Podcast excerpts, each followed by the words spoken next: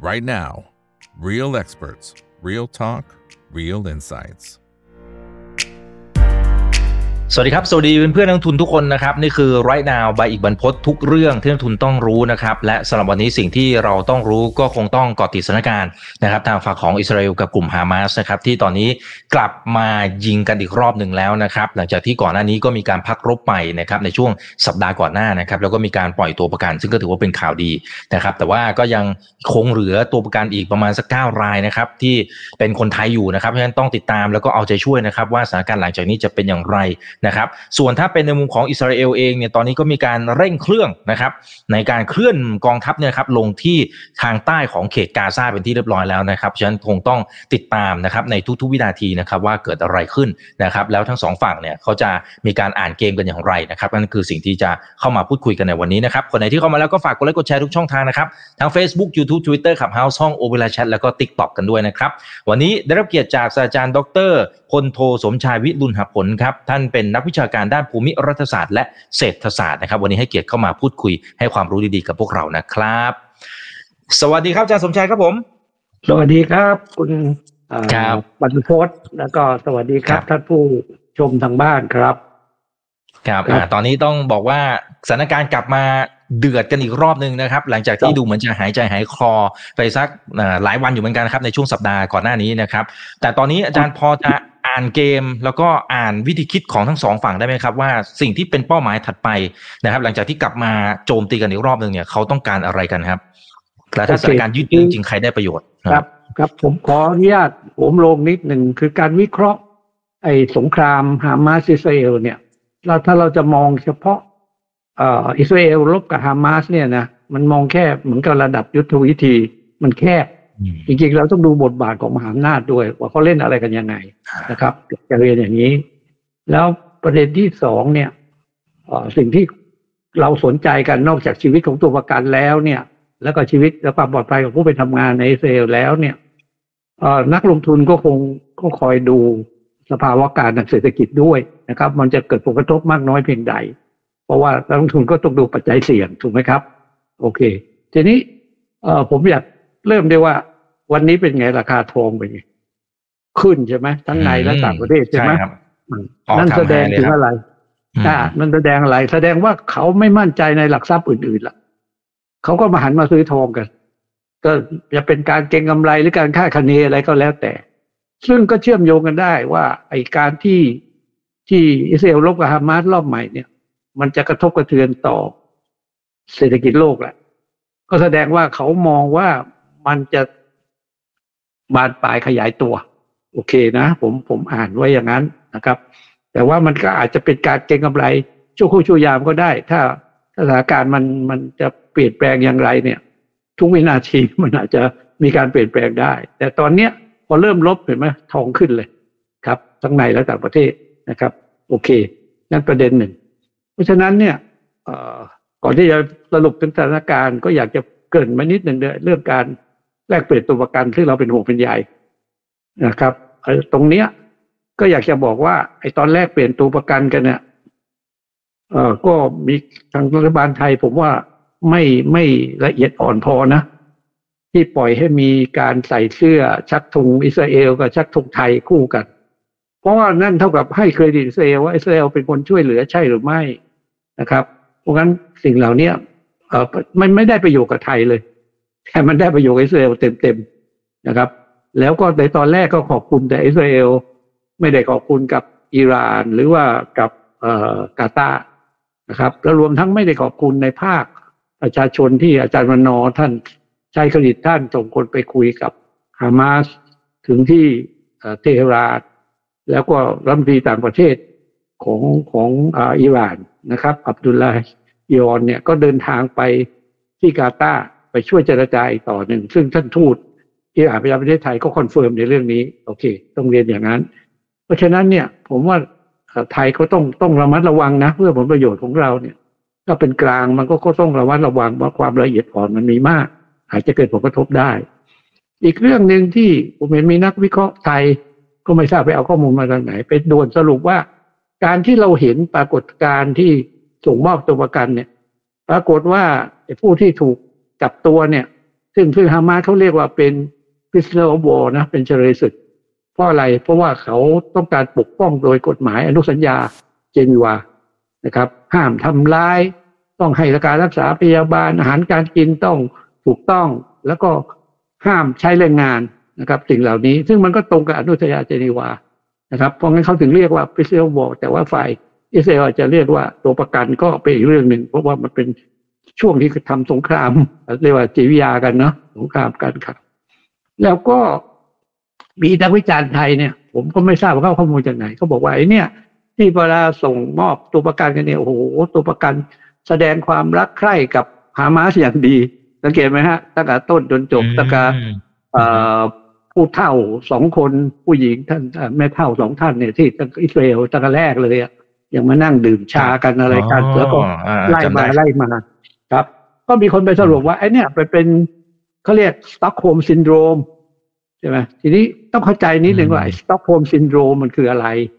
นะครับ Stockholm syndrome เนี่ยมันเป็นเคสที่เกิดขึ้นที่สตอกโฮล์มเมื่อหลายสิบปีมาแล้วนะก็คือโจรป้นแบงก์แล้วจับตัวประกันไปสี่คนนะครับ แต่สุดท้ายพอระหว่างที่หลังจากที่จับโจรแล้วก็ขึ้นศาลเนี่ยปรากฏว่าตัวประกันเหล่านี้ให้การสนับสนุนผู้ผู้ผู้ร้ายที่ป้นอะใช่ไหมหรือเข้าข้างผู้ร้ายที่ป้นนะครับ เห็นอกเห็นใจด้วยถึงกระหลังน้ำตาด้วยนะครับ ก็เลยสรุป ทีนี้ไอ้ตรงเนี้ย เราไม่ควรจะพูดอะไรชุ่ยๆอย่างนั้นหรอกเพราะว่ามันจะกลายเป็นเครื่องมือให้อีกฝ่ายหนึ่งคือฝ่ายตะวันตก ว่าเอ้ยที่จับไปเนี่ย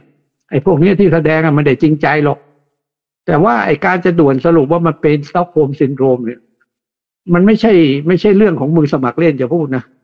เพราะมืออาชีพเขายังโต้แย้งกันอยู่เลย ว่าไอ้ไอ้ปรากฏการณ์นั้นเนี่ย ระหว่างเอ่อเรียกว่าทางด้านจิตเวชกับทางด้านจิตวิทยาเนี่ยเขาก็ยังโต้เถียงว่ามันเกิดจากอะไรแน่นะครับ บางท่านก็บอกว่ามันเกิดจากสภาพจิตที่มันปรับตัวว่าเมื่อเกิดการช็อกขึ้นมาก็เลยปรับกลับมาว่า แทนที่จะเป็นศัตรูก็กลายเป็นมิตรนะครับ แต่ว่าก็มีบางคนก็ไม่เห็นด้วยก็โต้แย้งกันอยู่ซึ่งซึ่งผมคิดว่าเรื่องนี้มันไม่ใช่เรื่องเรื่องที่เราจะมาสรุปได้ว่า อ๋อ นี่เป็น Stockholm syndrome นะแม้แต่เคสก็ยังยังไม่ไม่ค่อยลงตัวเท่าไหร่นะครับ ในการวิเคราะห์ในประเด็นเหล่านี้ผมว่าเราเราคงต้องระมัดระวังเพราะว่ามันกลายเป็นเครื่องมือใช่ไหมเท่ากับไปดิสเครดิตฝ่ายฮามาส ทีนี้ปัจจัยสำคัญในเรื่องนี้มันมีสามเรื่องกันอันหนึ่งเนี่ยก็คือ ไอ้หลักเกณฑ์เนี้ยมันไม่ใช่เป็นหลักเกณฑ์ทั่วไป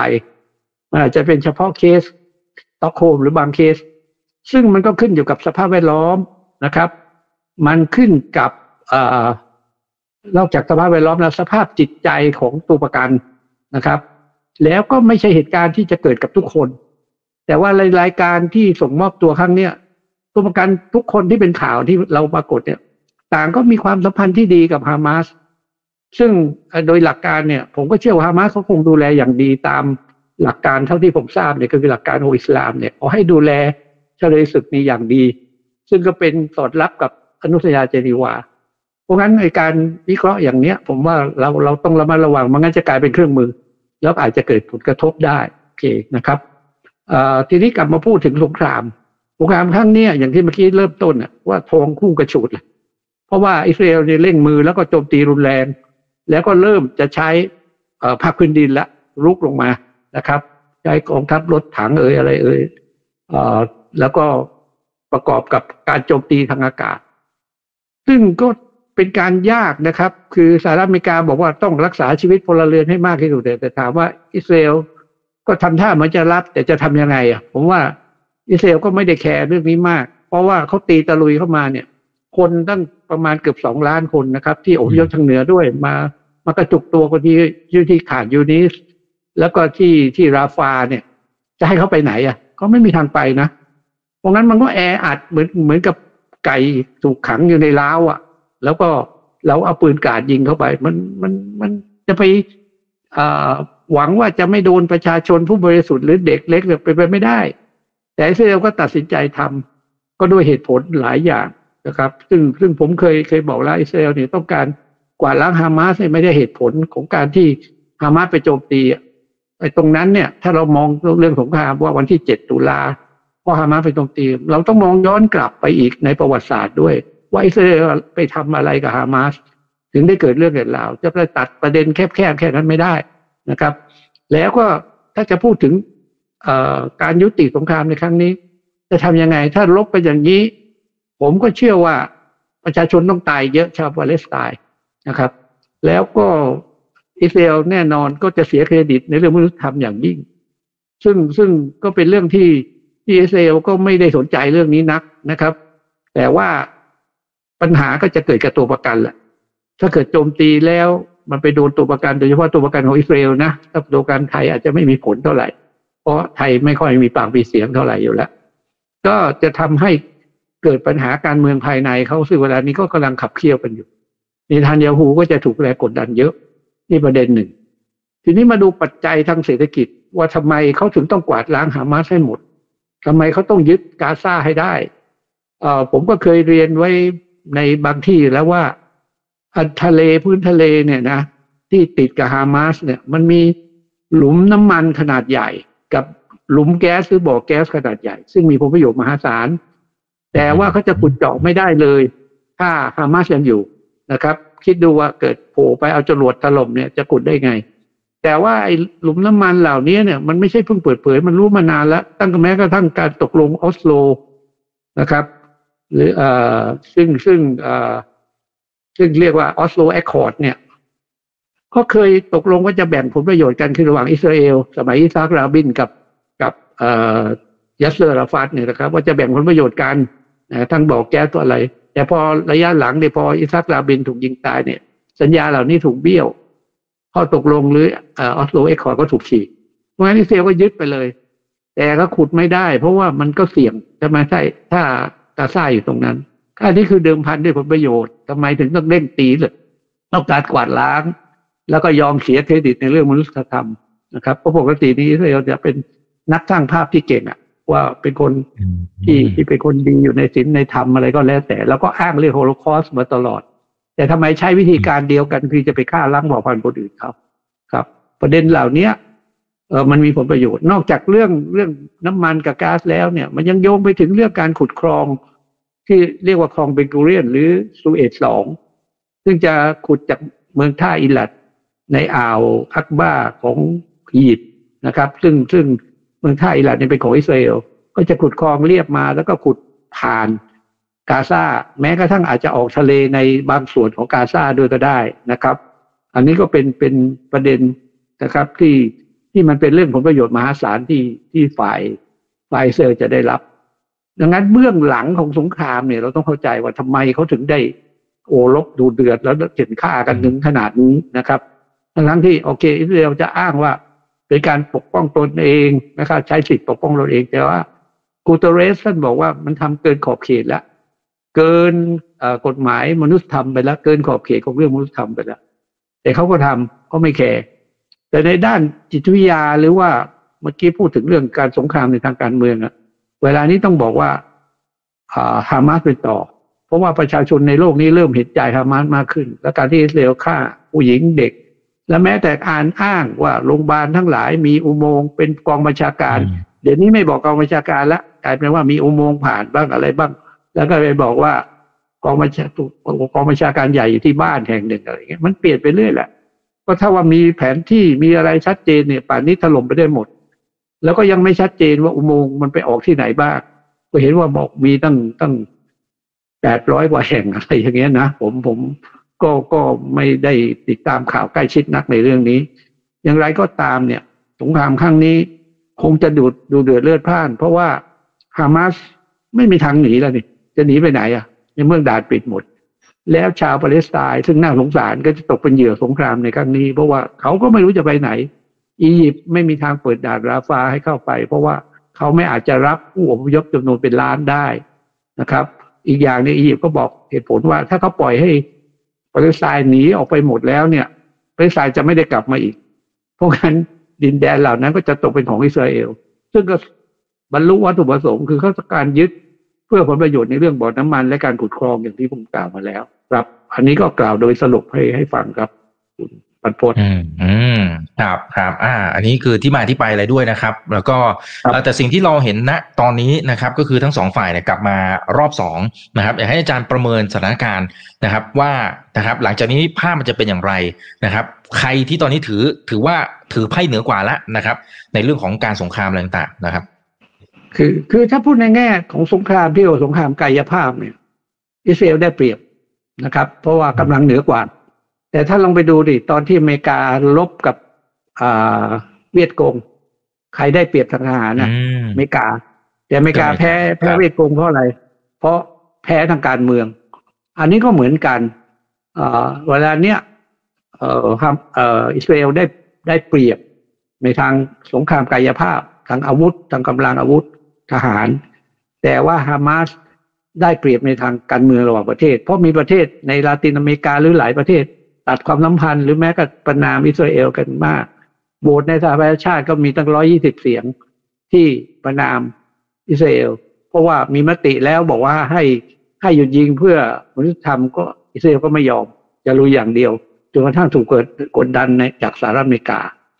ทีนี้เราก็มาดูว่าไอ้แรงกดดันเนี่ย มันก็ต้องมาดูเรื่องบทบาทของมหาอำนาจด้วย อิสราเอลเนี่ยที่สามารถรบในสงครามอย่างห้าวหาญได้อะไรได้เนี่ย ก็ด้วยการสนับสนุนของอเมริกานั่นแหละครับ ถึงแม้อเมริกาจะบางทีก็พูดทำนองว่าแหมไม่อยากให้เข็นฆ่าประชาชนให้อย่างนู้นอย่างนี้ แต่เบื้องหลังอาจจะขยิบตาเขาได้ผมไม่แน่ใจนะครับ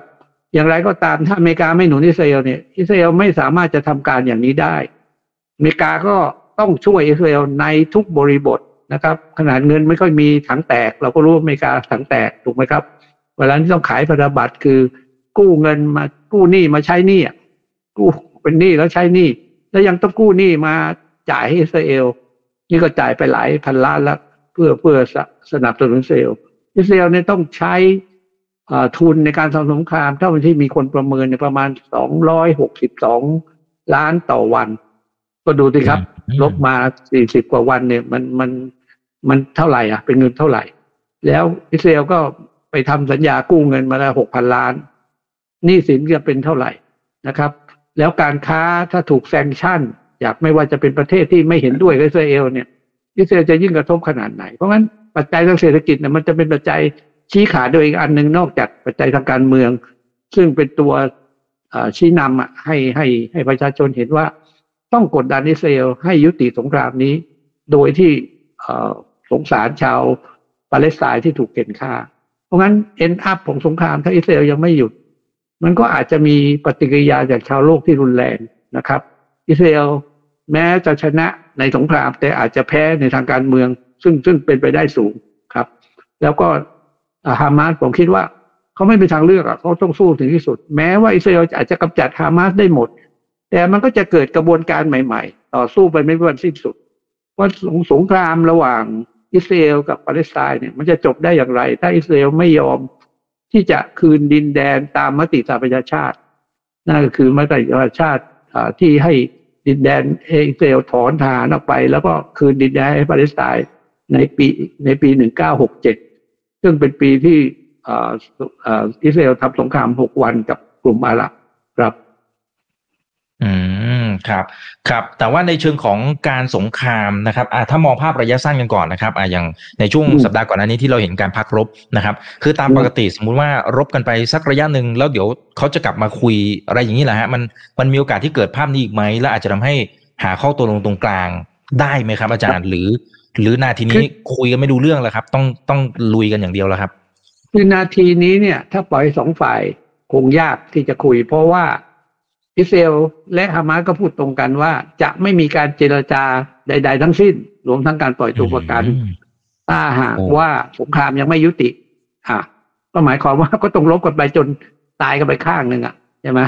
แล้วก็อาจจะไปกระทบกับตัวประกันได้ ตรงนี้นะครับ เพราะฉะนั้นเอ่อโอกาสถ้าจะเกิดได้ก็ต้องด้วยการกดดันจากมหาอำนาจ ซึ่งมหาอำนาจที่เข้ามาเกี่ยวข้องและหนุนอิสราเอลเต็มที่คือสหรัฐ ถ้าสหรัฐ เอาจริงเอาจัง ก็อิสราเอลก็คงจะจะอ่อนกำลังและอาจจะต้องถอย แต่อันนี้เราก็เราก็มองกันตรงๆว่ามันเป็นไปได้ยาก เพราะว่าสหรัฐเนี่ยตก คือการเมืองสหรัฐเนี่ยอยู่ใต้อิทธิพลของยิว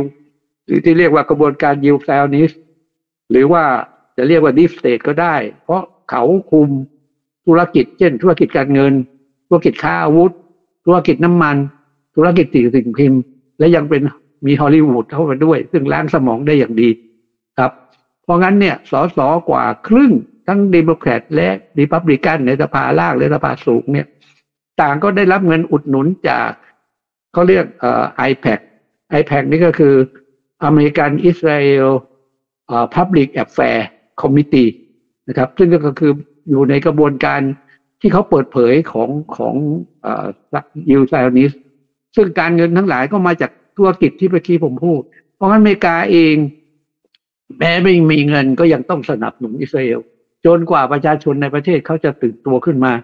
กดดันนะครับ ประท้วง เพราะว่าไอ้หนี้สินเหล่านี้ประชาชนเขาต้องจ่าย อันนี้เป็นเรื่องสำคัญ เพราะอเมริกาที่ตอนนั้นที่ต้องถอนทหารจากเวียดนามเพราะประชาชนเขารู้คือต่อต้านเรื่องสงคราม เนื่องจากส่งลูกหลานเขาไปตายในในในเวียดนามเยอะนะครับเขาก็เขาก็เรียกร้องนี่ในกรณีอิสราเอลเนี่ย อย่าลืมว่าเอ่อจำนวนทหารอิสราเอลถึงแม้ว่าจะดูว่ามีมากกว่า แต่ถ้ามีการสูญเสียมาก ๆ ในการโจมตีครั้งนี้ซึ่งเป็นไปได้เพราะสงครามต่อไปนี้มันเริ่มประชิดตัวจะใช้ลูกยาวเนี่ยลำบากแล้วครับ เพราะว่าลูกยาวไอ้ทิ้งระเบิดทิ้งอะไรเนี่ย มันมันอาจจะใช้ได้ตอนเหนือ แต่ตอนนี้ตอนใต้คนหนาแน่นอย่างเงี้ย ก็มีแต่ทำให้ชีวิตของคนผู้บริสุทธิ์สูญเสียมากขึ้น แม้ว่าฮามาสจะปะปนแต่ฮามาสอาจจะอยู่ใต้ดินส่วนใหญ่ ก็ไม่ได้เดือดร้อนคนทั้งบนตายเพราะฉะนั้นอิสราเอลต้องเปลี่ยนยุทธวิธีในการรุกคือใช้กำลังภาคพื้นดิน แต่ในทำนองกลับกันฮามาสก็ต้องเปลี่ยนกลยุทธ์เป็น urban guerrilla warfare คือสงครามจรยุทธ์ในเมือง ซึ่งจะทำให้อิสราเอลเนี่ยสูญเสียมากขึ้น และถ้าความสูญเสียนี้มันมันแพร่ขยายออกไปคนอิสราเอลผมรับรองว่าเขาประท้วงให้ให้ยุติสงครามแน่นอนครับ เนื่องจากว่า ไอ้ผลประโยชน์ที่ผมพูดสองสาอย่างเนี่ย มันตกตกอยู่ในมือของพวกอีลีทเพียงไม่กี่คนเท่านั้นแหละครับ มันไม่ได้ตกถึงประชาชนครับอ๋อครับ อ่า โอเคครับ เห็นภาพนะครับ แต่ทีนี้ถ้ามองภาพยาวๆครับอาจารย์สมชัย คือมันจะมีทฤษฎี conspiracy theory เหมือนกันนะครับ ว่าไอเหตุการณ์ตรงนี้มันมีบางบางฝ่ายที่ไม่อยากให้จบนะครับ คืออยากจะให้มันยืดเยื้อเป็นหนังม้วนยาวไปเรื่อยๆ อาจารย์เชื่อทฤษฎีนี้ไหมครับ แล้วมันใครที่มันจะได้ประโยชน์เหรอครับ ถ้าถ้ามันเป็นตามนั้นนะครับ โอเค คือผมว่ามันมันเป็นแฟกต์นะ ไม่ใช่ไม่ใช่ conspiracy theory หรอก คือครับมันเป็นยุทธวิธีของทางฮามาสนี่แหละ ต้องดึงต้องการดึงอิสราเอลให้มาติดลมในการทำสงครามอืมลบอยู่ในประเทศเนี้แล้วอย่าลืมค่าใช้จ่ายเมื่อกี้ที่ผมเจรนายแล้วสภาพฐานะเศรษฐกิจของอิสราเอลที่จะกระทบ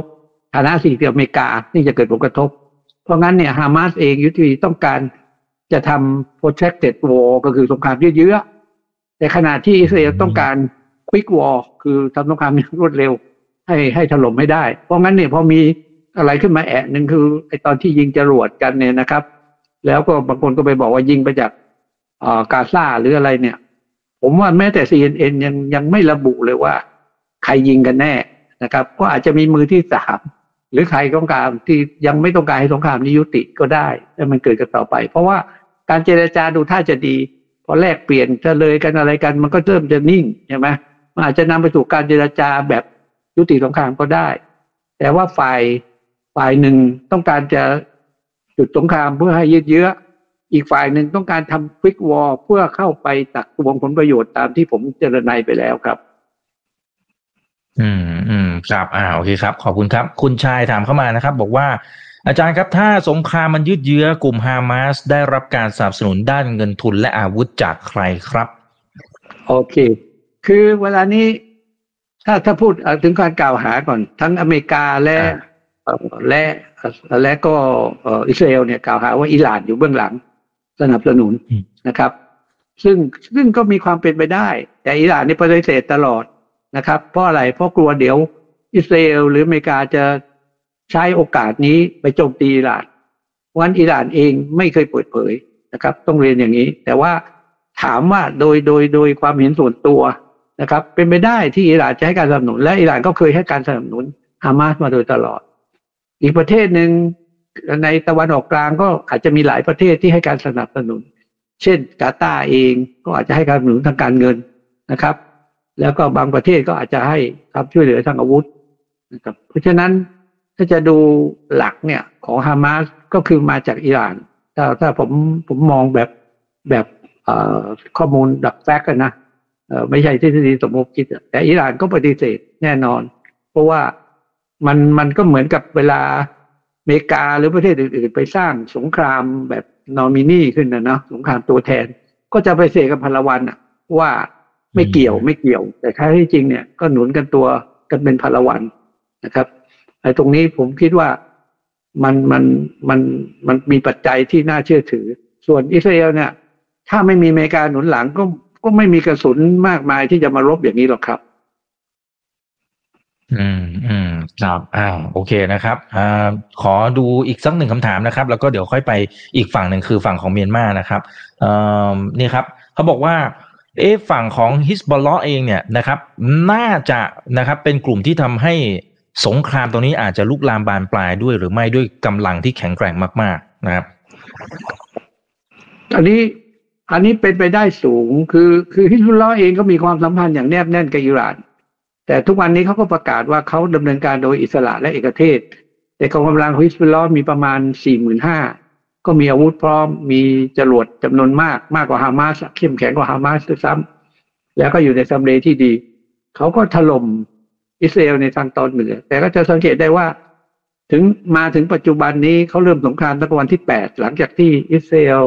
รบกับฮามาสแล้วเนี่ยแปดแปดตุลา ก็จะเห็นว่ามาถึงวันนี้เนี่ยเขาก็ยังไม่ได้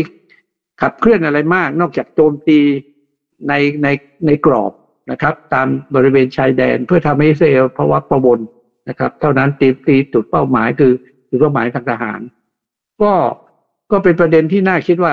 ต่อไปถ้าอิสราเอลเสร็จศึกฮามาสก็อาจจะหันไปโจมตีฮิสบุลลอก็ได้นะครับหรือเพราะงั้นตรงนี้สงครามในตะวันออกกลาง ผมว่ามันยังไม่จบอะถึงแม้ว่าศึกที่ที่ที่กาซาจะจบเนี่ยนะครับ แต่ว่าในตะวันออกกลางมันร้อนระอุกันมาก มีกองกำลังติดอาวุธจำนวนมากไอ้ประเทศที่จะโดนเอ่อผลกระทบมากคือสหรัฐอเมริกา ซึ่งเอาทหารไปตั้ง เป็นเอ่ออะไรเป็นค่ายทหารเป็นอะไรตัวอะไรนะเป็นฐานทัพเล็กแถมเล็กใหญ่ก็แล้วแต่ ก็จะเดือดร้อนแหละแล้วก็เป็นสงครามที่ไม่ใช่ในรูปของประเทศว่าประเทศนั้นโจมตีประเทศนี้ แต่มันจะเป็นรูปของ non state organization นะครับ ซึ่งซึ่งก็จับมือใครดมไม่ได้ เพราะมันผสมกันอะแล้วใครหนุนหลังมากน้อยมันก็ผสมกันอีกเหมือนกัน ในการขับเคลื่อน และกองกำลังเหล่านี้ก็มีอยู่ทั่วไปทั้งในซีเรียในอิรัก แล้วก็แม้แต่ในเลบานอนนอกจากกองกำลังของของฮิสบุลลอแล้วเนี่ย ไปดูที่เยเมนก็ยังมีกองกำลังของนัสรุลลอหรือกองกำลังสำคัญก็คือฮูทีที่เราจัดนะครับ เวลานี้ฮูทีอยู่ในจุดทางภูมิรัศาสตร์ที่สำคัญ คือคุมช่องแคบของทะเลแดง เพราะงั้นเรือที่จะออกมาจากอ่าวไอไอไอคลองสุเอตหรือว่า จากอ่าวอักบาคือเมืองเอ่อเมืองท่าอิลัดของของอิสราเอลเนี่ย มันต้องผ่านทะเลแดงอาจจะไปค้าขายกับเอเชีย นี่ตรงนั้นเนี่ยไอไอช่องบาบุนมันดิบหรือว่าบาปอัลมันดิกเนี่ยนะครับ มันแปลว่าเสียงประตูสู่เสียงร้องคนคลาง มันกว้างแค่สามกิโล เพราะฉะนั้นเนี่ยกลุ่มกลุ่มฮูทีหรือว่าชาวชาวเยเมนเนี่ย คุมจุดยุทธศาสตร์ที่สำคัญ เรือผ่านไปผ่านมาเนี่ย ยิ่งโดยเฉพาะเรืออิสราเอลที่เขาประกาศไว้จะถูกยึดได้ง่าย แล้วก็จะถูกโจมตีได้ง่ายครับ เพราะงั้นสงครามจะยืดเยื้อยาวนานแม้สงครามที่ที่ที่กาซาจะยุติไป แต่ว่ามันก็จะเกิดกองกำลังอันนี้ลบหาสถิรภาพยากในตะวันออกกลาง แล้วมันก็อาจจะไปกระทบถึงเรื่องพลังงาน ซึ่งซึ่งเวลานี้ก็มีการ ถกเถียงกันเหมือนกันในหมู่โอเปกโอเปกพลัสเนี่ยนะครับ ว่าจะลดการผลิตลงไหมซึ่งก็จะมีผลทำให้ราคาขึ้น ถ้าราคาขึ้นมันก็จะส่งผลถึงเงินเฟ้อ เมื่อเกิดเงินเฟ้อเนี่ยกระทบใครยุโรปแย่อเมริกาเองก็แย่ถ้ามีเงินเฟ้อ แล้วก็เป็นไปได้ที่อเมริกาเนี่ยคงจะต้องขึ้นดอกเบี้ยเฟดบอกไว้เลยว่ามีโอกาสขึ้นสูงนะครับ นอกจากเรื่องนี้แล้วเนี่ย มันก็มีจำนวนเรื่องการขายพันธบัตรของสหรัฐ ซึ่งปรากฏว่าจีนก็ทำช็อตเซลล์แล้วก็เทขายพันธบัตรของสหรัฐออกมามาก เมื่อเมื่อพันธบัตรราคาถูกเนี่ยยิวมันก็ขึ้นใช่ไหมยิวขึ้นมันก็เป็นแรงกดดันให้ให้ให้ดอกเบี้ยขึ้น นอกจากนั้นการจะขายพันธบัตรใหม่ มันก็ต้องให้ผลตอบแทนมากกว่าเก่า ซึ่งก็ทำให้อัตราดอกเบี้ยมันขึ้น เพราะงั้นบอกได้เลยว่า ถึงเฟดจะจะไม่ขึ้นดอกเบี้ยในครั้งที่ผ่านมาเนี่ย ผมว่า sooner or later ไม่ช้าก็เร็วนะครับ จะต้องขึ้นดอกเบี้ยแน่นอนครับ อืมครับ อ่า เพราะฉะนั้นเดี๋ยวต้องติดตามเพราะมันมีผลกระทบเป็นลูกโซ่ไปนะครับ โอเคนะฮะทีนี้ขอมาทางฝั่งของเมียนมากันหน่อยนะครับ ตอนนี้สถานการณ์ดูค่อนข้างจะดุเดือดพอสมควรเลยนะครับ แล้วก็ตอนนี้มีการตั้งคำถามนะครับ บอกว่าทหารเมียนมาหมายถึงกองทัพของรัฐบาลเมียนมาที่เป็นทหารเนี่ยอันนี้กำลังเพี้ยนพั้มนะครับ และอาจจะทำให้ทางฝั่งของประเทศเมียนมาเนี่ยแตกเป็นเสียงๆอาจารย์มองคำพูดนี้ยังไงครับ คือผมยังมองแบบยังไม่ถึงกับขั้นนั้นนะครับ ไอ้ข่าวที่เกิดเนี่ยอาจจะเป็นการกระพือข่าวของตะวันตก โดยเฉพาะการดำเนินงานของ NUG มากกว่านะครับ แต่ NUG เนี่ยก็ไม่ได้มีกำลังทางทหารที่เข้มแข็งเท่าไหร่หรอก เวลานี้กำลังทหารที่เข้มแข็งมันอยู่ที่พวกโกก้างนะครับโกก้างนี่ก็คือจริง ๆ คือชาวจีนที่อยู่รัชฉานตอนเหนือนะครับ แล้วก็เป็นผู้ที่อพยพมาตั้งแต่สมัย ปลายราชวงศ์หมิงนะครับ ต้นราชวงศ์ชิงกันแล้วมาอยู่จนกระทั่งตั้งลกลากกันอยู่ที่นี่โกก้างก็เดิมก็ได้รับอาวุธอาวุธอะไรเนี่ยจากจีน แต่ตอนเนี้ยมันก็มีปัญหาคือเมืองไอ้เล่ากายเนี่ย มันเป็นเมืองอบายมุกอะเป็นเมืองที่ทำธุรกิจสีดำแล้วก็มีคนจีนมาทำงานสองหมื่นกว่าคนนะครับ ในเรื่องนี้นะครับไอ้พวกคอเซ็นเตอร์อะไรต่ออะไรเนี่ย ก็มีคนไทยไปทำสองร้อยกว่าคน จีนก็ขอให้รัฐบาลทหารพม่าจัดการ ซึ่งรัฐบาลทหารพม่าก็จัดการได้ในบางส่วน ปรากฏผู้เสียผลประโยชน์คือโกกั้ง ซึ่งดูแลเมืองนี้อยู่เนี่ย ก็เลยโกรธก็เลยจัดกำลัง แล้วก็ตั้งเอ่อเป็นอะไรพันธมิตร เรียกว่ากบฏสามพี่น้องความจริงไม่ใช่พี่น้องกันนะครับ กับพวกกระอางหนึ่งแล้วก็พวกที่เรียกว่าพวกอารากัน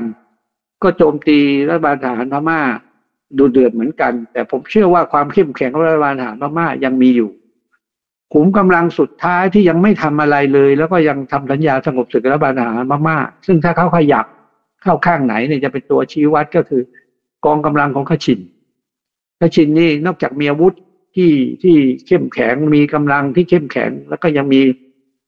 backup คือกำลังทางเศรษฐกิจที่มั่นคง เขาไม่ได้ต้องพึ่งยาเสพขายยาเสพติด แต่เขามีธุรกิจการค้าทั้งขายทั้งจีนและอินเดีย แล้วก็เขายังมีเหมืองหยก ซึ่งหยกพม่านี่ถือว่าเป็นหยกอันดับหนึ่งของโลกเนี่ย ก็อยู่ในดินแดนของคะฉิ่น เพราะงั้นในขณะนี้เท่าที่ผมทราบคะฉิ่นยังไม่ได้มีการขับเคลื่อนอะไรมาก จึงจึงค่อนข้างจะมั่นใจว่ารัฐบาลทหารพม่า อาจจะไม่ถึงกับรวดเซล้มไปเหมือนกับที่เป็นการสร้างข่าวขึ้นมานะครับ ผมเข้าใจว่าน่าจะมีการปั่นข่าว แต่ว่าถามว่าลบติดพันไหมก็ลบ แล้วมีผู้อพยพเนี่ยเป็นแสนคนย้ายถิ่นนะครับ แต่ว่าก็ไม่ได้อพยพข้ามมาทางไทย ซึ่งถ้าอพยพมาข้ามมาทางไทยก็กระทบแน่ เพราะว่าเราก็ต้องดูแลผู้ผู้ลี้ภัย การเมืองเหล่านั้น ผู้ลี้ภัยสงครามนะครับเพราะว่า UNHCR อาจจะมีงบไปเพียงพอ แต่ตอนเนี้ยมันยังไม่ถึงกับทะลักเข้ามาอย่างนั้นนะครับเพราะงั้นในช่วงปัจจุบันเนี่ย ถึงแม้จะยังจะมีการลบกันเนี่ย ผมก็ยังคิดว่ามันยังไม่ถึงกับทำให้รัฐบาลทหารล่มสลายนะครับ แต่ว่าอาจจะอาจจะปั่นป่วน แล้วก็หนักหน่อยที่จะเจอภาวะในการรบ แต่ถ้าเมื่อไรก็ตามให้ติดตามได้เลย ถ้าคชินออกโรงแล้วครับ นั่นแหละจะเห็นภาพที่ชัดเจนมากขึ้นครับ อืมครับครับคุณจอจี้นะครับ บอกว่าอาจารย์คะนะครับ ตอนนี้ผู้นำของรัฐบาลเมียนมาเนี่ยเขาบอกว่า เขาอ้างนะใช้คำว่าเขาอ้างนะครับว่าชาติตะวันตกแทรกแซงนะครับ แล้วก็มีการให้โดนนะครับกับกลุ่มชาติพันธุ์ต่างๆ ในการโจมตีรัฐบาล อันนี้มีมูลหรือเปล่าคะหรือเป็นเพียงแค่ข้ออ้างนะครับอันนี้อันนี้ถ้าพูดจริง ๆ มันเป็นเรื่องปกติเป็นความจริง เพราะว่าอเมริกันเองโดยเฉพาะชาติตะวันตกนี้ให้การสนับสนุนกลุ่ม NUG ด้วยละแล้วก็ให้การสนับสนุนชนกลุ่มน้อยบางส่วนนะครับ ให้ให้รบรัฐบาลทหารพม่า เพราะว่าเขาสนับสนุนทางทางฝ่ายองซานซูจีนะครับ แต่ตัวองซานซูจีเวลานี่ถูกคุมขังอยู่ในพม่า แล้วเธอก็ปฏิเสธความเกี่ยวพันกับเอ็นยูจีนะครับคือเอ็นยูจีคือรัฐบาลทัดจิตครับทีนี้ไอ้นั้นผมผมก็น่าจะมีมูลนะที่ที่ฝ่ายตะวันตกจะให้ แต่ขณะเดียวกันจีนก็ให้การสนับสนุนรัฐบาลทหารพม่าแหละเพราะงั้น มันจะถามว่ามันมันก็พอกันนะคือเวลานี้มันต่างคนต่างใช้นอมินีนะครับ ซึ่งเป็นมาลบกันอะครับ แล้วก็เร็วๆนี้ก็รัสเซียก็อาจจะไปเจรจา เวลานี้รัสเซียเจรจาสองเรื่องใหญ่ใหญ่ก็คือหนึ่งสร้างโรงไฟฟ้าพลังงานนิวเคลียร์ในพม่าอีกอันหนึ่งรัสเซียก็จะไปตั้งฐานทัพแถวยักษ์ไข่ฐานทัพเรือครับตรงนี้ก็เป็นบทบาทของมหาอำนาจที่เขาไปแทรกแซงผมต้องบอกว่า ดูสงครามเนี่ยเราจะดูเฉพาะ ขีดวงที่เขาเล่นกันข้างในเนี่ยบางทีไม่ได้ มันต้องดูบทบาทของมหาอำนาจด้วยนี่ก็ก็อันนี้ก็อยากจะบอกสักคำว่ามีมีนักวิเคราะห์บางคนหนุนให้ไทยเนี่ย เข้าไปแทรกแซงโดยการไปสนับสนุนชนกลุ่มน้อย ผมว่าเราเราอย่าชักน้ำเอ่อชักน้ำเข้าลึกชักสึกเข้าบ้านเลย เพราะมันจะเดือดร้อน แล้วถ้าเราเกิดกระทบกระทั่งกับรัฐบาลทหารพม่าขึ้นมาเนี่ย ซึ่งมีที่พลจีนหนุนหลังเนี่ย เป็นไปได้ไหมว่ากัมพูชาซึ่งจีนก็หนุนหลังเนี่ยอาจจะตีกระทบเราอีกก็ได้ อันนี้เพราะงั้นเนี่ยเราเราเรายืนของเราอย่างเนี้ย ถ้าช่วยเหลือก็ช่วยเหลือเรื่องมนุษยธรรมนะครับ อย่างตะวันออกกลางก็เหมือนกัน เราไม่ควรจะไปเข้าข้างอิสราเอลหรือว่าฮามาสเลยแต่ช่วยเหลือก็ช่วยเหลือในด้านมนุษยธรรมชูธงตรงเนี้ยเราสามารถจะอยู่ได้อย่างปกติสุขในระยะเวลาสมควร แต่ระยะยาวในการดำเนินนโยบายเป็นกลางเนี่ย เราต้องหาพรรคหาพวก อย่างน้อยก็เจรจากับพวกประเทศรอบข้างเราก่อนพวกอาเซียนด้วยกัน แล้วก็ขณะเดียวกันอาจจะก้าวไปถึงออกไปเจรจากับกลุ่ม NAM หรือ Non-Aligned Movement ว่าเป็นไปได้ไหมจะรวมกลุ่มกันเป็นเป็น third party ที่จะคอยคล้าย ๆ ว่าคานสองมหาอำนาจซึ่งเวลานี้โลกเนี่ย โดยชัดเจนมันจะต้องแบ่งเป็นสองขั้วอยู่แล้ว เราก็ทราบกันอยู่ถูกไหมครับไอไอในพม่าเนี่ยมันก็เป็นฉากหนึ่งของสองขั้วที่เขาทาสงครามกัน เพราะฉะนั้น เรื่องเหล่านี้เราอย่าไปรวมตัวเป็นเป็นนอมินีหรือเป็นฟ็อกซี่ให้ใคร มันจะทำความเดือดร้อน เหมือนกรณียูเครนเราเห็นชัดเจนยูเครนเชื่ออเมริกาเชื่อยุโรปไปลบกับรัสเซีย ก็แหลกไปเสร็จแล้วถึงเวลาเขาเขาช่วยไม่ได้เขาก็จะปล่อยมือเฉยๆอะแล้วยูเครนทำไงอะแหลกไปแล้วอะนะครับ อันนี้ก็เป็นอุทาหรณ์ที่เราควรจะเรียนรู้ครับ อืมครับ อ่า โอเคครับ ขอบคุณครับ คุณชายถามเข้ามาเพิ่มนะครับ บอกว่าอกองกำลังคาชินเนี่ย มีแนวโน้มที่จะเอียงไปทางไหนฝั่งไหน และเพราะสาเหตุอะไรนะครับ คือกองกำลังขชินเนี่ย เดิมเนี่ยเขาคือมีข้อตกลงกับนายพลองซาน ที่จะจัดการปกครองพม่านี่เป็นเรียกว่าเป็นสหภาพนะคือแต่ละมีรัฐอิสระรวมกันแล้วเป็นสหภาพเขาถึงใช้ใช้ สหภาพพม่านะครับ ในสมัยก่อนตอนที่จะเปลี่ยนชื่อมาเป็นมินมาแต่พอในพลองซาถูกถูกสังหาร ไอไอไอแผนอย่างนี้มันก็แตกไปหมดคชินเองก็เคยเคยรบกับรัฐบาลทหารพม่ามาเหมือนกัน แต่ต่อมาคชินก็ทำสัญญาสันติภาพนะครับ กับคือคือสงบศึกกับทางฝ่ายรัฐบาลทหารพม่า แล้วเขาก็รักษาสัญญานั้นมาโดยตลอด เพราะว่าคชินเนี่ยเขาค้าขาย เศรษฐกิจเขาก็มั่นคงวันนี้ในในในเขตปกครองของคชินเนี่ยค่อนข้างมั่นคงแล้วก็ค่อนข้างจะสงบ เพราะงั้นผมว่าเขาเองก็ต้องช่างใจนะว่าจะไปเข้าข้างใครหรือไม่เข้าข้างใครคืออยู่เฉยๆอยู่เฉยเขาก็ไม่เดือดร้อนถูกไหมครับถ้าเข้าไปเข้าเนี่ยเขาต้องเข้าสู่สงครามแน่นอนเลย ไม่ว่าเขาจะอยู่ฝ่ายไหน แต่ถ้าเขาเขาเทไปฝ่ายไหนเนี่ย บอกได้เลยว่าฝ่ายนั้นมีโอกาสชนะ อืมครับอ่าโอเคนะครับงั้นต้องรอดูท่าทีนะครับ อีกทีหนึ่งนะครับเอ่อท่านนี้นะครับบอกว่าการถล่มรอบนี้นะครับ อาจารย์มองอย่างไรทำไม กลุ่มชาติพันธุ์ดูจะแข็งแกร่งนะครับ เมื่อเปรียบเทียบกับกองทัพทหารพม่าทั้งที่โดยเซนส์แล้วเนี่ยขึ้นชื่อว่ากองทัพทหารพม่าจริงๆเขาต้องแข็งแกร่งอยู่แล้ว แต่ทำไมรอบนี้ดูเหมือนจะ จะเหมือนจะเสียท่าครับ อ่า ถ้าถ้าแปลภาษาง่ายนะครับ อาจารย์ อืมครับ ก็คือ ที่รัฐบาลทหารพม่าเขาเขาเขากล่าวหาเนี่ยมันมันไม่ใช่ทฤษฎีสมคบคิดอะนะคือสหรัฐก็พยายามจะเข้ามามีบทบาทและทุ่มเท เพราะว่าประเทศพม่าเนี่ย จริง ๆ มันก็เป็นจุดยุทธศาสตร์ที่สำคัญ ในการที่จะบล็อกจีนไม่ให้ออกทะเลอันดามันนะครับ อันนี้ก็เป็นเรื่องเรื่องสำคัญคือออกมหาสมุทรอินเดียโดยไม่ต้องผ่านช่องแคบมาลากาอะไรใช่ไหมจีนแต่จีนเองเนี่ยเข้าไปทำอะไรอะทำความสัมพันธ์กับ ทางพม่านี่เยอะนะครับ และรวมทั้งแม้กระทั่งกองกำลังติดอาวุธหลายส่วนเนี่ยก็อยู่ในในเรียกว่าการสนับสนุนของจีน อย่างเช่น อย่างที่บอกกับเมื่อก่อนว้าแดงอย่างเงี้ยนะครับ ก็จีนก็สนับสนุนเรื่องอาวุธ แล้วกูกั้งเนี่ยในบางส่วนก็ได้จีนเนี่ยเป็นคนให้สนับสนุน แต่ตอนเนี้ยก็มีข่าวลือว่าจีนเนี่ยจะหนุนเพื่อรัฐบาลทหาร แต่จากที่ผมผมได้พูดคุยกับ หลายท่านที่ทำงานประสานงานเกี่ยวกับเรื่องนี้นะครับเขาบอกว่าจีนคงคงไม่ทิ้งรัฐบาลทหารแน่เพราะงั้นเนี่ยถึงแม้ว่ารัฐบาลทหารจะดูเพียงพร้ำในตอนนี้ โดยโดยที่อเมริกาสนับสนุนเนี่ย ผมว่าสายป่านอเมริกาไม่ยาว ก็จะช่วยได้ไม่นานในขณะที่จีนเนี่ยก็น่าจะต้องอสนับสนุนรัฐบาลทหารพม่าต่อไป เพราะว่ามันเป็นเขตจะเรียกว่าเขตความมั่นคงของเขาด้วย อืมครับ อ่าโอเคครับ ขอบคุณครับ อาจารย์มองเรื่องนี้น่าจะยาวนะครับ มากน้อยแค่ไหนอย่างไรนะครับ จะคล้ายๆกับทางฝั่งของอิสราเอลฮามาสหรือไม่คะอืมเหตุการณ์ในพม่าเนี่ย มันก็ไม่จบง่ายหรอกครับถ้าถ้าเรียนกันตามตรงมันก็ยังลบกันนี่ความจริง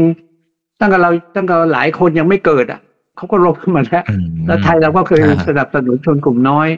แล้วจนบัดนี้เขาก็ยังรบกันต่อไป ตอนนั้นทำท่าสงบในช่วงรัฐบาลองซานซูจีช่วงหนึ่ง แต่ว่าสุดท้ายแพ้แตก เมื่อแพ้แตกเนี่ย มันก็รบกันต่อไป มันก็จะเป็นช่วงๆอย่างนี้แหละครับ ไม่ไม่ไม่สงบได้ง่าย ๆ เพราะว่าอันเนี้ยเป็นเป็นอุทาหรณ์ดีสำหรับประเทศไทย คือการแตกแยกภายในประเทศเนี่ย แต่พม่าเขารุนแรงกว่า เพราะมันมีชนกลุ่มน้อยเยอะนะครับ หลายชาติพันธุ์ ก็ ความขัดแย้งมันก็จะเป็นอย่างเนี้ย ต่อเนื่องแล้วก็จะเป็นช่องทางให้มหาอำนาจเข้ามาแทรกแซงแล้วก็สนับสนุนซึ่งสุดท้ายก็กลายเป็นนอมินีอะกลายเป็นเหยื่อลบกันเองฆ่ากันเองทั้งนั้นนะนะครับ อันนี้ก็เป็นเป็นประเด็นที่เราควรจะพิจารณา โดยเฉพาะสำหรับเมืองไทย ถ้าการเมืองของเรายังมีความขัดแย้งกันมาก ๆ เนี่ย มันก็อาจจะเกิดอันตรายที่ต่างชาติจะเข้ามาแทรกแซงเพราะไทยเองก็เป็นจุดยุทธศาสตร์ที่สำคัญจุดหนึ่งด้วยเหมือนกันครับ อืมอืมครับ โอเคนะครับ เดี๋ยวขอดูคำถามนะครับ อาจจะได้สักสามคำถามนะครับ ท่านนี้บอกว่าอยากให้อาจารย์สมชายช่วยอธิบายนะครับ ตัวปฏิบัติการหนึ่งศูนย์สองเจ็ดมัน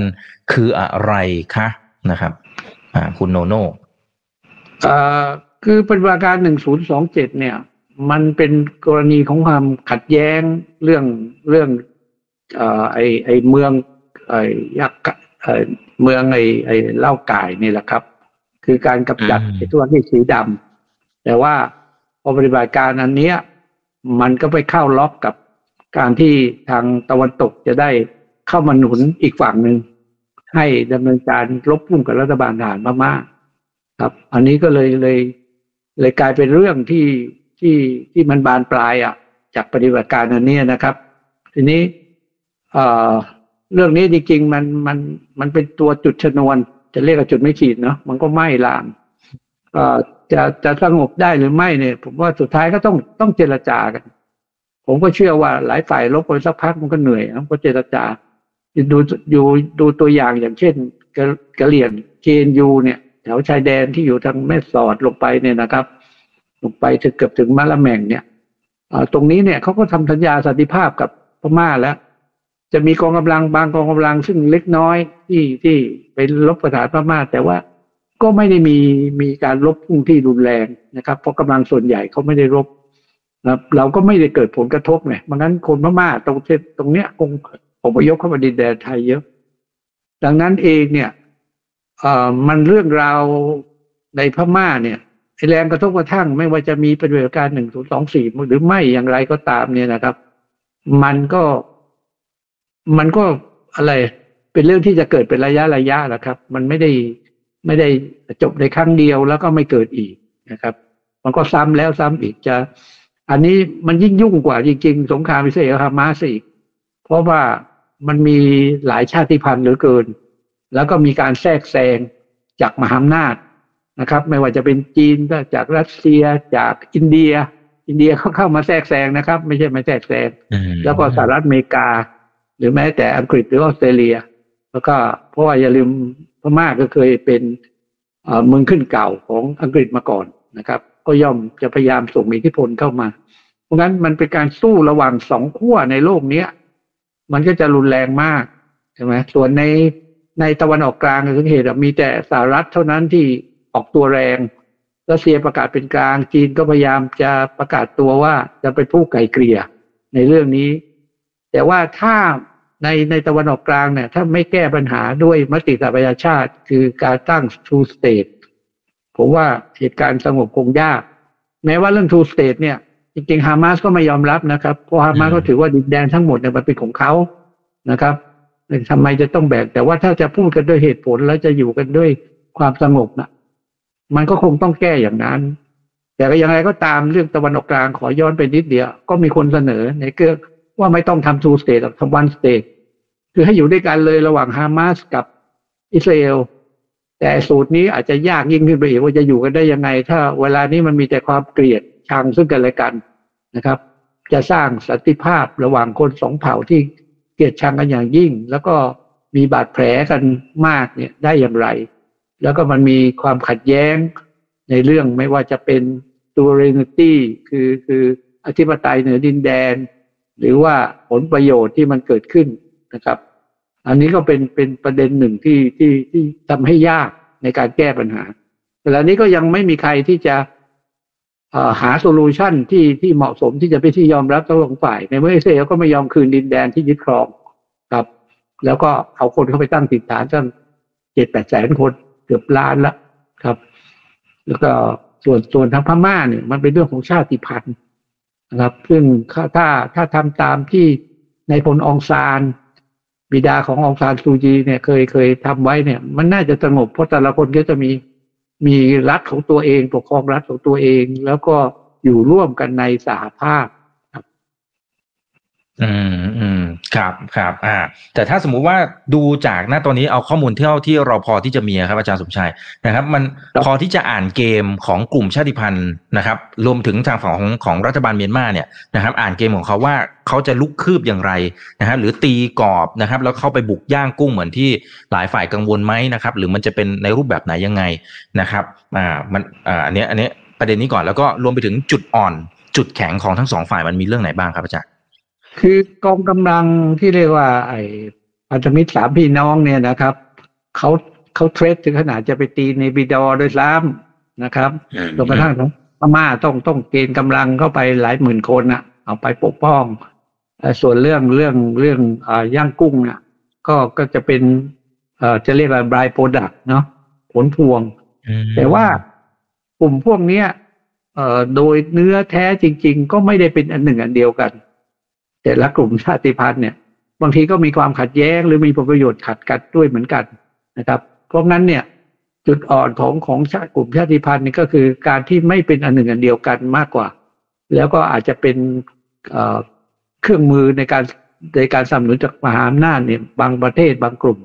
เช่น บางกลุ่มอาจจะได้รับการสนับสนุนจากอินเดีย บางกลุ่มอาจจะได้การสนับสนุนบางส่วนจากจีน หรือบางส่วนแม้กระทั่งได้รับการสนับสนุนจากสหรัฐอเมริกา ตอนนี้ก็ยังไปรวมกันเข้ามาตีรัฐบาลทหารมาม่าส่วนจีนน่ะ ผมว่าเขาเขายังไงเขายึดหลักรัฐบาลทหารพม่า เพราะงั้นจุดอ่อนของรัฐบาลทหารพม่าก็คือว่า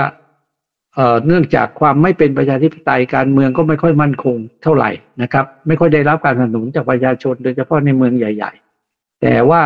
เนื่องจากเขามีไฮรักี้เขามีระบบการควบคุมด้วย ด้วยกำลังทหาร แล้วก็มีการถ่ายเทอำนาจกันระหว่างรุ่นต่อรุ่นไปเนี่ย มันทำให้รัฐบาลทหารพม่าเนี่ยค่อนข้างไปปึกแผ่น เพราะงั้นอันนี้คือจุดแข็งนะครับ แต่ว่าจุดอ่อนก็คือประชาชนไม่ค่อยยอมรับเท่าไหร่ ประชาชนจะเห็นด้วยกับการเลือกตั้ง เพราะงั้นเวลาเลือกตั้งที่องซานซูจีมาจึงได้รับคะแนนเสียงถล่มทลาย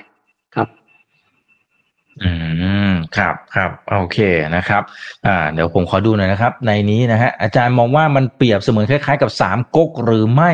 นะฮะสิ่งที่เกิดขึ้นในพม่าตอนนี้นะฮะจริงๆมันตัวแทนหรือเปล่าสงครามตัวแทน อืม มันสงครามตัวแทนนะนะมันมันมากกว่าสามก๊กอะมันหลายก๊กเลยแหละนะครับ มันเป็นยุคยุคก่อนก่อนจินซีฮ่องเต้เลยครับที่มีเอ่อแคว้นต่างๆห้าหกแคว้นอะแล้วจนกระทั่ง จนกระทั่งจินซีปราบหมดอะถึงได้รวมเป็นแผ่นดินจีนได้อะมันต้นมันเป็นไปอย่างนั้น แต่ว่าตอนเนี้ยมันยังไม่มีอ่าคนที่มีอำนาจแท้จริงที่จะควบคุมไอ้ความแตกแยกเป็นก๊กเป็นเหล่าเหล่านี้ได้นะครับ ซึ่งเงื่อนไขผมอย่างที่บอกอะถ้าคุณให้เขาปกครองเป็นเป็นรัฐได้ แล้วก็มาเป็นสภาร่วมกัน แล้วก็ fair fair กันเนาะแล้วก็กระจายอำนาจออกไปเนี่ย ผมว่า ผู้นำที่ฉลาดฉลาดหน่อยก็อาจจะสามารถรวมเหมือนกับจิ๋นซีฮ่องเต้เนาะอาจจะสามารถรวมพม่าให้เป็นปึกแผ่นได้ แต่ขณะนี้มันค่อนข้างจะอาจจะช้าไปมั้งเพราะว่ามันมหาอำนาจต่างก็เข้ามาแทรกแซงไว้เยอะทีเดียวนะครับ ไม่ว่าทางตะวันตก หรือว่าแม้แต่อินเดียที่ว่าเพื่อนบ้าน หรือว่าพวกประเทศอื่น ๆนะครับ ที่เข้ามาหวังเก็บเกี่ยวผลประโยชน์ครับ ครับอ่ามีท่านนี้นะครับ บอกว่าอาจารย์พอจะทราบอนาคตของคุณองซานซูจีหรือไม่หรือจริง ๆ ในปัจจุบันก็ก็ได้นะครับ ว่าว่าตอนนี้เป็นยังไงบ้างจริงๆ ไม่ค่อยได้ยินข่าวเลยนะครับอาจารย์อนาคตของเธอก็ตอนนี้ถูกทหารพม่าเขาควบคุมตัวอยู่อะใช่ไหมอืมเขาอาจจะมีการครับผ่อนปรนบ้างในอนาคต แต่ว่า เออมันจะเป็นอย่างที่กักตัวอยู่ในบ้านแล้วให้ขึ้นมาให้สัมภาษณ์ ปีนไอ้รั้วขึ้นมา ปีนประตูขึ้นมาพูด หรือไม่อย่างไรเนี่ยพม่าจะต้องต้องพยายามจำกัดบทบาทของเธอนะครับ แล้วอย่าลืมว่าเธอก็อายุมากแล้วเพราะงั้นอนาคตของเธอเนี่ยผมว่ารัฐบาลทหามาม่าคงคงจะไม่ปล่อยง่ายๆนะคงจะต้องควบคุมตัวไว้เพียงแต่ว่าให้ความสงบสุขให้ความสะดวกสบายกับเธอ โดยไม่มีการไปทารุณอะไรนะครับผมเชื่ออย่างนั้น แต่ว่าองซานซูจี เมื่อเร็วๆนี้ก็ให้สัมภาษณ์ว่าเธอไม่เกี่ยวข้องกับ NUG นะ ที่เป็นรัฐบาลพลัดถิ่นเธอไม่เกี่ยวข้องครับ อืมครับ อ่า โอเคนะครับ อาจารย์ครับ คือสิ่งที่เราเห็นตอนเนี้ยนะฮะ ถ้าสมมติมองในภาพใหญ่ๆนะครับ มันจะเห็นสงครามมันเกิดขึ้นเป็นหย่อมๆนะฮะอ่าอิสราเอลฮามาสนะครับ ที่นี่ที่หมายถึงที่เมียนมานะครับ แล้วก็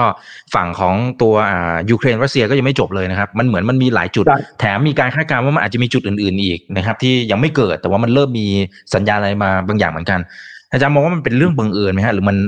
มันเชื่อมโยงกันยังไงทำไมมันเกิดขึ้นพร้อม ๆ กันนะฮะ คือคือจริง ๆแล้วมันเกิดจากการที่โลกไม่สามารถจะอยู่ในระบบผู้นำเดี่ยวได้ต่อไปละ New World Order ไม่สามารถจะอยู่ในมือของสหรัฐอีกต่อไปแล้ว มันเกิดเกิดการแยกขั้วไอการแยกขั้วเนี่ยมันทำให้เกิดสงครามที่ว่าสงครามตัวแทนเกิดขึ้นเยอะหลายที่นะครับ แล้วก็อาจจะทำให้สหรัฐเนี่ยต้องแบกภาระเยอะ ตอนนี้สหรัฐโอเค แบกภาระสองที่คือสงครามยูเครน ซึ่งตอนนี้ก็ซาซาไปหน่อยนะครับ แล้วก็มีข่าวว่าจะเปลี่ยนตัวคุณเซเลนสกี้โดยซ้ำเพราะเธอใช้เงินเปลืองนะครับ ส่วนสงครามอิสราเอลฮามาสอเมริกาก็ต้องให้ความช่วยเหลือ เต็มที่เพราะว่าเอ่ออิสราเอลหรือว่าซาอุนิสเนี่ยอยู่ซาอุนิสเนี่ยมีอิทธิพลต่อการเมืองสหรัฐ อันนี้อิสลามัสยังไงก็ต้องช่วย แต่ว่าสงครามที่อาจจะเกิดนะครับ ก็คือที่ไต้หวันสหรัฐก็ต้องคุมเชิงดู เพราะถ้าเลือกตั้งต้นปีหน้า เกิดพรรคก๊กมินตั๋งได้เป็นรัฐบาล แล้วประกาศจะรวมกับจีนเนี่ย รับรองเกิดจลาจล แล้วทั้งจีนและทางสหรัฐต้อง take action หรือกลับกันถ้าพรรคของนางพรรคพรรคของโกบิงตังไม่ใช่โกบิงตังของชาวคนพื้นเมืองอะนะที่ชนะนายชัยอิงเวินเนี่ยเอ่อจะเกิดชนะแล้วก็ประกาศว่าจะแยกตัวอิสระถามว่าจีนจะยอมเหรอ นะอันนั้นก็จะเป็นจุดหนึ่งที่เขาก็เคร่งกันอยู่ก็ก็เครียดกันอยู่ แต่ตอนนี้มันมีสิ่งที่แซงหน้าขึ้นมาก็คือการขัดแย้งกันที่ระหว่างเวเนซุเอลากับเกียนาเพราะว่ามันมีพื้นที่ซับซ้อนที่มีบ่อน้ำมันขนาดใหญ่ แล้วเกียนาเนี่ยก็ไปยกสัมปทานให้กับสหรัฐ ซึ่งตรงเนี้ยเวเนซุเอลาไม่ยอมแน่นอน เพราะมันเป็นพื้นที่ซับซ้อน อันนี้ก็ถือว่า เป็นดินทั้งเกียนาและเวเนซุเอลาเนี่ยมันเป็นประตูหลังบ้านสหรัฐเนาะเพราะงั้นสหรัฐเขาคงต้องเกี่ยวพันแน่นอน อันนี้สหรัฐเหนื่อยไหมเหนื่อยใช่ไหมนอกจากนี้เนี่ยมันยังมีอีกอีกกิจกรรมหนึ่งซึ่งจีนเนี่ยไปรับสัมปทานขุดคลองกัวนะครับคลองนิการากัว ซึ่งอาคลองนิการากัวเนี่ย มันจะมาแทนคลองปานามา คลองปานามาเวลาเนี้ยเนื่องจากกระแสน้ำมันเปลี่ยนเนี่ยอ่าเริ่มจะตื้นเขิน ก็อาจจะจะเดินเรือลำบากเรือขนาดหนักก็จะผ่านลำบาก เพราะงั้นคลองนี้การะกัวกำลังเกิดว่า แต่ว่าแล้วก็จะเสร็จอีกไม่นานนี้เพราะจีนเข้าไปรับสัมปทานห้าสิบปีบวกห้าสิบปีคลองนี้มันมีแนวแม่น้ำเดิมอยู่ทางด้านแปซิฟิก แล้วก็ไปทางทางด้านเอ่อไอไอทะเลแคริบเบียนเนี่ยซึ่งก็คือแอตแลนติกเนี่ย มันมีทะเลสาบใหญ่อยู่ ซึ่งก็ ก็จะทำทางไปทะลุออกออกออกไปทะเลได้ ตรงนี้เนี่ยกำลังจะทำให้ผลประโยชน์สหรัฐสูญเสีย เพราะงั้นเนี่ยสหรัฐก็อาจจะไปไปเรียกอะไรต้องไปหาทีปั่นป่วนอะไม่ให้คลองสำเร็จ อย่างไรก็ตามจีนก็จับมือกับรัสเซียรัสเซียก็ลงไปช่วยปกป้อง โดยนำระบบ S400 ลงไปติดตั้งให้ที่นิคารากัวสำหรับต่อต้านการโจมตีทางอากาศ อันนี้ก็เป็นอีกจุดหนึ่งชนวนซึ่งมันเกี่ยวพันกันทั้งนิคารากัว ซึ่งซึ่งเป็นสนามหลังบ้านสหรัฐ แล้วก็รวมทั้งที่เวเนซุเอลากับกับเกียนากำลังจะประทะกันเนี่ย มันก็ยุ่งใช่ไหมสิ่งเหล่านี้มันคือปรากฏการณ์ของการชิงกันเพื่อจะสร้างความได้เปรียบในการแยกขั้วเป็นสองขั้วสหรัฐเองเนี่ยไม่อยากปล่อยหรอกเพราะว่าถ้าปล่อยเขาตัวเองก็เสียประโยชน์เยอะ แต่ว่าอีกขั้วหนึ่งเขาก็ไม่ยินยอมมาเพราะเขาถูกอารัฐเราเปรียบมาโดยตลอดครับ ประเด็นเหล่านี้เราเองในสงครามที่เขาทำกันทั้งหลายรูปแบบเนี่ย สงครามอันหนึ่งก็คือสงครามข้อมูลข่าวสาร ก็คือการใช้ information warfare นะครับ หรือ I.O. เนี่ย เราก็ต้องระมัดระวังคือถ้าเราเสพแต่สื่อตะวันตก ก็ก็จะถูกมอมเมาไปด้านหนึ่ง ถ้าเราสืบ เสพสื่อทางด้านด้านรัสเซียจีน เราก็จะถูกมอมมาไปอีกด้านหนึ่ง เพราะงั้นการเสพข่าวเนี่ยเดี๋ยวนี้มันต้องรอบด้านเนาะอย่างผมผมก็อ่านทั้งดูทั้ง CNN ดูทั้ง Guardian นะครับ ดู BBC แล้วก็ดูอันเจซีราดูตัสนีม ดูเพรสทีวีหรือว่าดูข่าวลงที่สามแล้วก็รวมทั้งดูสปุตนิกแล้วก็ GT คือจะเอ่อเอ่อ global time ของจีนด้วยนะมันต้องเอามา ขยำกันอะแล้วก็แล้วก็ต้องต้องตีตีความนะครับ ต้องต้องอ่านวิเคราะห์ดู ดูถึงเหตุถึงผลโดยใช้ตรรกะซึ่งสำหรับคนไทยผมเชื่อว่าเราเราขี้เกียจนะเราไม่ค่อยอยากดูอย่างนั้น เราก็เลือกเอาที่สบายง่าย ๆ แต่ให้นึกถึงอย่างหนึ่งที่ผมอยากจะเตือนก็คือว่า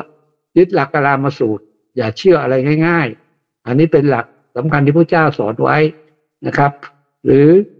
ให้นึกถึงผลประโยชน์ของชาติไว้เป็นเป็นที่ตั้ง แต่คิดถึงผลประโยชน์นี่ต้องคิดระยะยาวด้วยไม่ใช่เฉพาะหน้าว่า ฉันได้ไปทำงานแล้วฉันได้ประโยชน์ แล้วก็ส่งเงินกลับมาบ้านได้รัฐบาลก็บอกอ๋อนี่ได้ได้ผลประโยชน์ ต้องดูผลประโยชน์ระยะยาวด้วยครับไม่งั้นมันเกิดผลกระทบ เช่น เช่น ความสัมพันธ์ ถ้าเราเอียงข้างอิสราเอลกลุ่มประเทศอาหรับก็อาจจะมองเราไม่ใช่มิตรอีกต่อไป เราก็จะลำบากครับ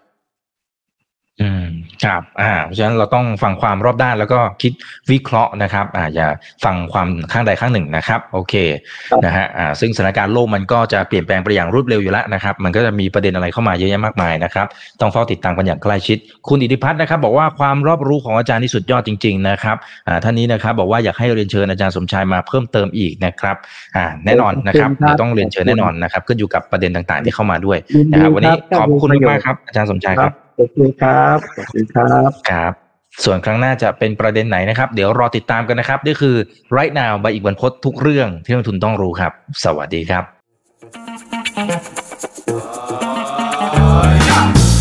ถ้าชื่นชอบคอนเทนต์แบบนี้อย่าลืมกดติดตามช่องทางอื่นๆด้วยนะครับไม่ว่าจะเป็น Facebook, YouTube, Line Official, Instagram และ Twitter จะได้ไม่พลาดการวิเคราะห์และมุมมองเศรษฐกิจ และการลงทุนดีๆ แบบนี้ครับ อย่าลืมนะครับว่าเริ่มต้นวันนี้ดีที่สุด ขอให้ทุกท่านโชคดี และมีอิสรภาพในการใช้ชีวิต ผมอีกบรรพธนาเพิ่มสุขครับ